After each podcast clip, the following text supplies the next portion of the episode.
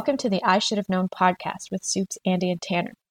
It's a trivia podcast with a twist. Each episode, we dive into an interesting topic, and the host will share four big facts about it. But beware, one of those facts is total BS. Play along with the others to try to figure out which one is the lie, and by the end, you'll be saying, I should have known.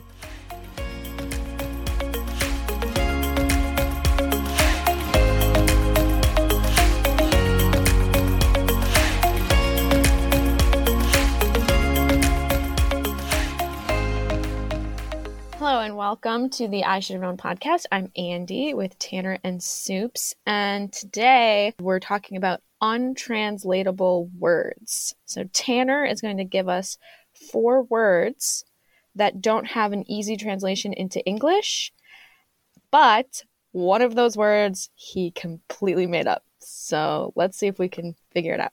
Yes, untranslatable words are a really weird concept, and a lot of people in the linguistics field have different opinions on them, on the whole concept, whether it exists, whether it's a way to shine a light into uh, the way other people see the world. But a little background on it there's actually a database of untranslatable words. I think a lot of people find this whole idea intriguing because it shows that other people view the world in a different way. You shouldn't think that, like, you can know a lot about a person's culture or how they think because they have words that you don't have a singular word for. Yeah. That's a caveat that a lot of people mention when they're talking about these. Something else is important to them, so they have a single word for this. Whereas in English, we would have a whole phrase or a whole sentence to describe it, but that's not to say that we can't think of it. Yeah.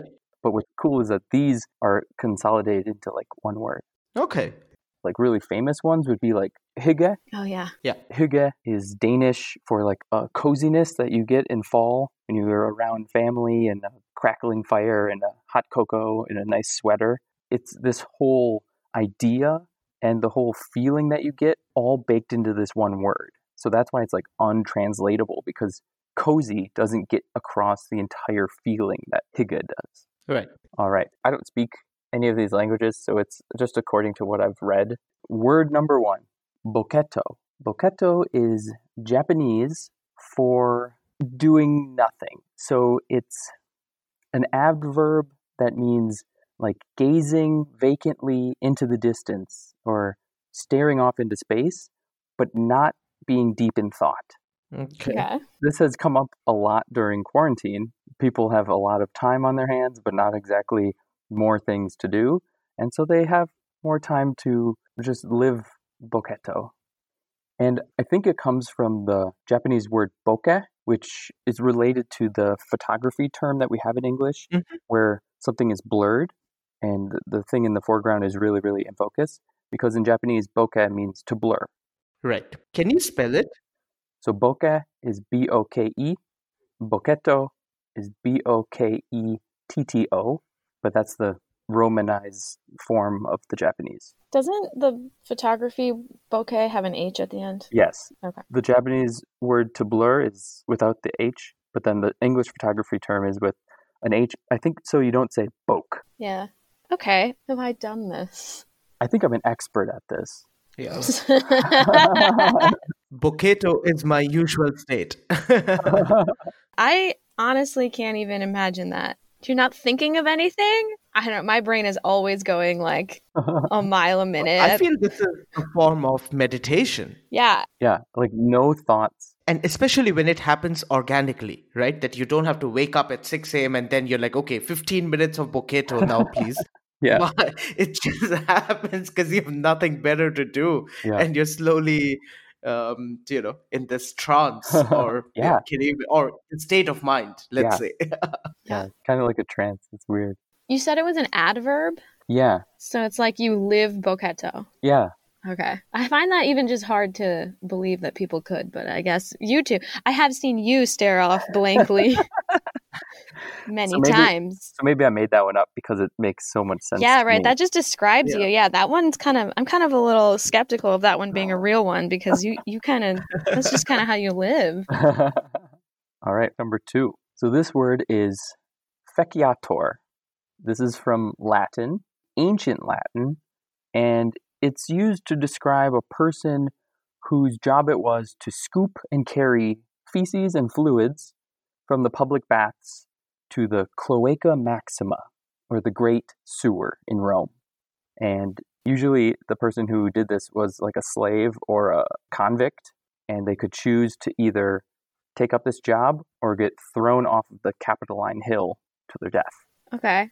I mean, the the Romans really had some great untranslatable words. Yeah. I can't really say any of them right now because the only ones I can think of are like very, very vulgar. like they're very vulgar. Like unbelievable how how much sexual rage they could get into like a few syllables. they were really good at that. Yes. And also bodily functions. So this Yeah. one comes from the word fex, which Mhm. was dregs or deposits, which is where we get the word feces from. And so they turned it into like a, a person who does that. I have to say though that this word does sound very Italian to me. Yeah. Like if you say fecciatore, or and how do you spell it? F E C I A T O R. Feciator. Mhm. Okay. Okay, Sups, which would you choose? Are you going to be a poop slinger or are you just going to die? Oh, if I had to choose, if Yeah. I wanted to be a feciator, Yeah. um, and probably at what point in my life they asked me this question. but if they, I don't know. Um, I think I would actually choose it. Yeah, you'd rather live. Yeah, rather live. Just for context, the hill, the, the rock on top of the hill that they push you off of was 80 feet up. So it's not like Okay. you would have much of a chance of living. Okay. Well, I wasn't. Surviving. I didn't think I had any chance of living. It's like I just don't know what kind of life poop slinging it really would be. That's the question here. I see. I thought you were. I'm not contemplating whether I think I can survive. No, I'm trying to decide if it's if fate worse than worse than death. I see. Well, it's a, it's not a very sustainable job. It's not like you can become the manager Yeah, there's no. after working for There's a no like, there's no upward mobility in this. no, corporate ladder. you can't go up the I ladder. I wonder what kind Yeah. of crimes you would have to commit to be like condemned to But you- this. You'll never be out of a job. You'll always have this job around. There's security. See, there's job security. Yeah. All right. Word number three, ya'aburnee. And this is from Arabic. The word is trying to describe an emotional declaration of your hope that you will die before another person will. And the idea comes from how impossible it would be to live if they died first. Okay. I get that. Yeah, for sure. Okay. Um, can you just spell it first?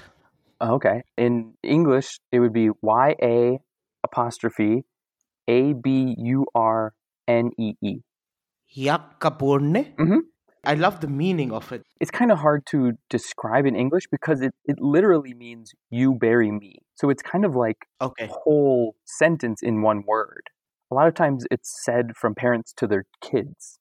It's basically a way to declare your hope that your loved one will outlive you.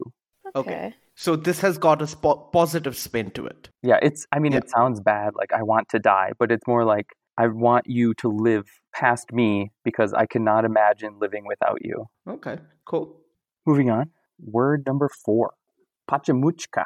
Sounds Slavic. Yes, this is Russian. Pochemuchka is a person, often a child, who asks too many questions. It comes from a Russian children's book about a kid who wouldn't stop asking questions. And if you break it down literally, pochemu is why in Russian, and then chka is just like a person who does this. So it's uh, like a why person, usually said to highly inquisitive children. Okay. I think it's cute. That is kind of a word that's missing, like a name for a child who does this. Because we, we know like kids do this, like why, why, why, why, why all the time. Exactly.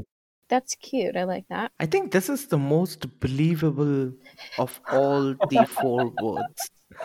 Be funny if this turns out to be the fake one, but but yeah, but I think it's it's the word, it's the context, the setting, the meaning. They all fit the puzzle nicely. That and we we like know enough of one Slavic language. Yeah, exactly. Like this could totally be a Russian word.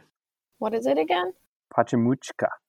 I think that's a really handy word that we should we should take into English. Yeah, we should borrow that one. Hey, pochemuchka. Wow, okay. Right. So before Andi and I guess which word did you make up completely, Tanner, please repeat the words and their meanings once again.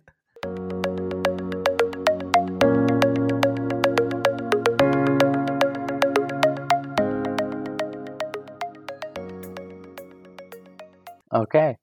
Word number one, boketto, the Japanese word to describe staring blankly into space.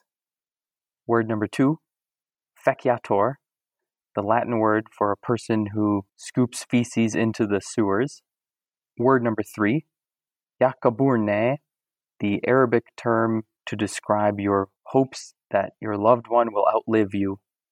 And word number four, pochemuchka, the Russian term for a person who asks a lot of questions. Okay. One of those is Did you entirely fabricate this word? Or did you like only fabricate parts of it? I made up the word, but I based it on real words from the language. Okay. Okay. Did you make up the concept or is Yes. like okay. I don't believe any of them. Okay. I think it's between word number one and three. Three didn't jump out to me as a probable Arabic word. I think I'm going to go with number three. I also think you just made up the Latin.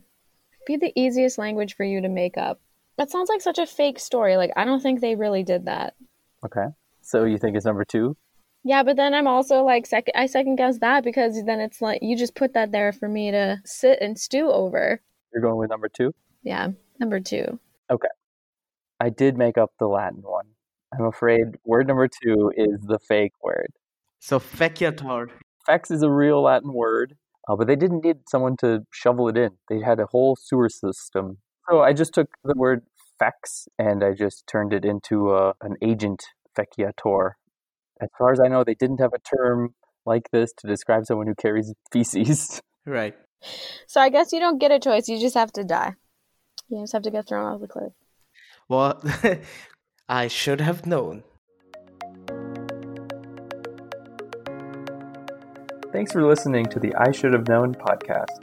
Check us out on social media to get extra fun facts and to let us know what you want to hear in future episodes. And don't forget to follow or subscribe.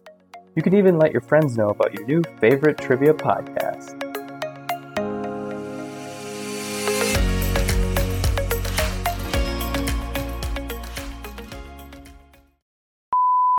I should have known.